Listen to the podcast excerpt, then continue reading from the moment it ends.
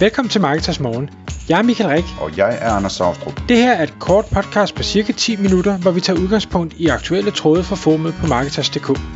På den måde kan du følge med i, hvad der rører sig inden for affiliate marketing og dermed online marketing generelt.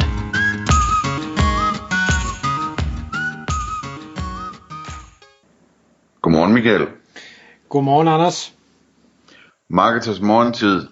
Klokken er 6, og vi skal i dag tale om et, øh, et nyt ord her i podcasten, som øh, jeg tror vi aldrig har nævnt før. Men du siger, at øh, det måske i virkeligheden er, øh, er ny vin på gamle flasker. Pro- programmatic SEO. SEO. Hvis jeg, kunne sige det. Altså programmatic øh, søgemaskineoptimering. Hvad, hvad er det for en størrelse? Jamen, ja, det, det kommer vi tilbage til. Jeg har set her i, i 2023, øh, og specielt efter at, at AI-bølgen har rullet, så er der dukket det her op. Og igen, det kan godt være, at det er bare mig, der har set det sent, men, men Programmatic SEO eller P-SEO, lille p, stort SEO, er ligesom det, der bliver, bliver skrevet om. Øhm, det vi skal tale om, man kan sige, det er, er jo lidt, hvad vi har talt om andre gange i forhold til, hvad AI kan og, og ikke kan. Nu er det bare med et, et andet navn og fokus på søgemaskineoptimering og hvordan man kan bruge de her nye maskinværktøjer, vi har til at lave noget, noget rigtig spændende. Fordi jeg prøver at slå op og sige, Programmatic SEO, hvad, hvad betyder det egentlig? Og der, jeg kan ikke huske, hvad det var for en side, der svarede, men øh, siger, jamen det er en måde at skabe en masse optimerede sider på én gang, nemt og hurtigt. Så det, det handler i bund og grund om at sige, hvordan kan vi via noget systematik, noget automatik, øh, måske noget, noget øh, machine learning eller øh, AI, genererer godt værdifuldt indhold til en eller flere hjemmesider lynhurtigt, nemt, billigt og alt det der. Og der hvor jeg synes det er spændende, og, og, og øh, dem der modtager de her månedsmails, vi sender ud i Affiliate Manager regi, altså de affiliates, der sidder derude, ved, at det har været emnet flere gange, fordi øh, jeg netop finder det fascinerende. Jeg ved, Anders, tidligere har vi talt om dingeo.dk. Det ved jeg ikke, om du kan huske. Jo. Okay. Din Geo er en tjeneste, som Boliga har lavet en underside, tror jeg der på Boliga måske, hvor man tager en masse indhold fra forskellige databaser, og så samler man det sammen på en side, som den besøgende så kan få gavn af. Jeg har brugt det meget i forbindelse med at kigge på huse, der din geo er ligesom en opsummering af den specifikke adresse eller den specifikke matrikel. Hvad er der, der er værd at vide om den? Og det kan være alt fra jordbundsforhold til oversvømmelsesrisiko, til radonmåling, til hvordan bevæger solen sig øh, på de forskellige årstider, og så videre. Skoleforhold, kommuneforhold, skatter, alt der ligesom er, er relevant, øh, eller kan være relevant. Og sådan noget med, øh, om der er vand og kloak og sådan noget, ikke? Alt al, al muligt. Ja. Alle mulige ting. Og man kan sige, det, det, det, det er en, et eksempel, jeg lige sådan kom på her, da, da jeg skulle forberede mig. Et andet eksempel, som jeg vil nævne, som jeg også er fascineret af, det er øh, en, øh, en gut, der hedder Lars Horsbøl, som har lavet noget, der hedder Resites. Resites er en betalt tjeneste, en relativt dyr tjeneste, så jeg har ikke abonneret på den, hvor man kan få indblik i, øh, hvad, hvilke, hvilke øh, bygninger, øh, hvem ejer og, og hvad vedkommende ellers måtte eje ting og sager. Så den opsummerer simpelthen data omkring personer og eller virksomheder og deres ejerskab af udlejningsejendomme, øh, det kan være boliger, det kan være erhverv, det kan være, hvad ejer virksomhederne ellers, øh, og, og så videre. Øhm, jeg tror endda, at den indbygger et kort, hvor man ligesom kan se, er, er der en, en bestemt spiller, der ejer større eller mindre dele af områder, eller hele byer, eller hvad det nu ellers øh, kan være. Meget spændende, synes jeg. God, god fed service, som hjælper mange. Jeg har et andet eksempel, jeg kan spille ind med, som, øh, Ja. som lige er højaktuelt hos os øh, herhjemme. Øh, vi vil kigge på en bil, som øh, fruen skal have, Og øh, det er en vældig debat, øh, fordi det har jeg også en holdning til og så videre, fordi jeg ved, at hvis hun køber den forkerte, så kommer hun til at køre i min i stedet for hele tiden, og så skal jeg køre i hendes. Øhm, så øh, der bliver lavet en masse Google-søgninger, fordi man, altså, jeg har i hvert fald ikke overblik over alle de der bilmodeller, og, og hvilke modeller der er i hver klasse, og, og så videre. Øhm, og så finder man nogle modeller, og, og så kan man ikke gennemskue, hvordan, altså, den ene bilmodel i forhold til den anden, jamen, er den ene større eller mindre end den anden, eller dyrere eller stærkere, eller hvad ved jeg, ikke? Øhm, så der bliver lavet sådan en masse øh, versus-søgninger, ikke? Den, den ene bilmodel versus den anden bilmodel. Og der, øh, der er altså nogen, der har været smart og lavet programmatic SEO og øh, ligesom taget de her databaser med, med bilmodeller og sørge for, at, at der er en landingsside for hver eneste sammenligning, jeg overhovedet kan finde på, ikke? hvor bilerne bliver vist, og fra forskellige vinkler, og i størrelsesforhold, og der er tabeller, der viser, hvordan de står i forhold til hinanden, og altså alt det der. Og, og det, når man gør det så godt, som det lyder til, at de har gjort det, så giver det jo værdi til dig som bruger. Ja, 100%. Ja. Men, men det sjove var så, øh, at man, man, man kan godt sidde og tænke, det her det giver god mening, og de eksempler, I nævner, når jeg, det, nu I siger det, så, så, så er det relevant. Der, hvor jeg synes, det er spændende, det er, at hvis vi først har ideen, værktøjerne er ikke noget problem, der er så noget med databaser sådan noget, og, og dataen, vi, vi skal øh, kigge ind i, men, men så giver resten næsten sig selv, så er det næsten en, næsten en push-button løsning. Det er det selvfølgelig ikke helt, men, men øhm, og der var en på Twitter, der, der sagde, prøv at se her, hvad jeg har, har fundet på.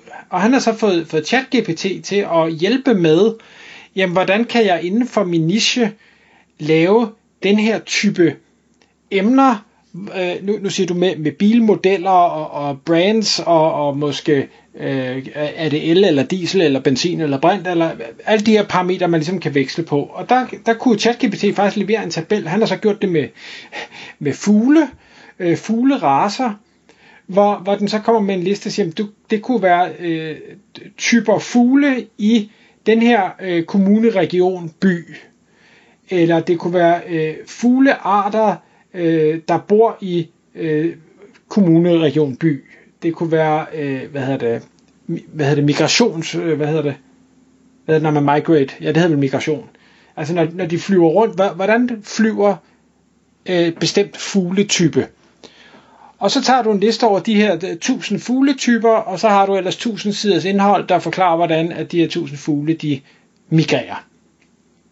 Og så fortsætter den dernede med alle mulige øh, variationer af det her. Og der kan man simpelthen jo få den til at sige, at jeg er i, øh, det ved jeg ikke, havenischen, eller jeg er i fitnessnischen, eller jeg er i et eller andet, og, og jeg kunne godt tænke mig det her. Så hvad er det, jeg kan gøre? Man kan selvfølgelig tage versus øh, modellerne, men det kan også være alle mulige andre ting som den så kan finde på. Og når først du har den, hvad skal vi kalde det, matrix af alle mulige forskellige søgninger, så er det jo egentlig bare at sige fuld fart frem øh, indholdsmæssigt. Men det kan der også komme en masse lort ud af.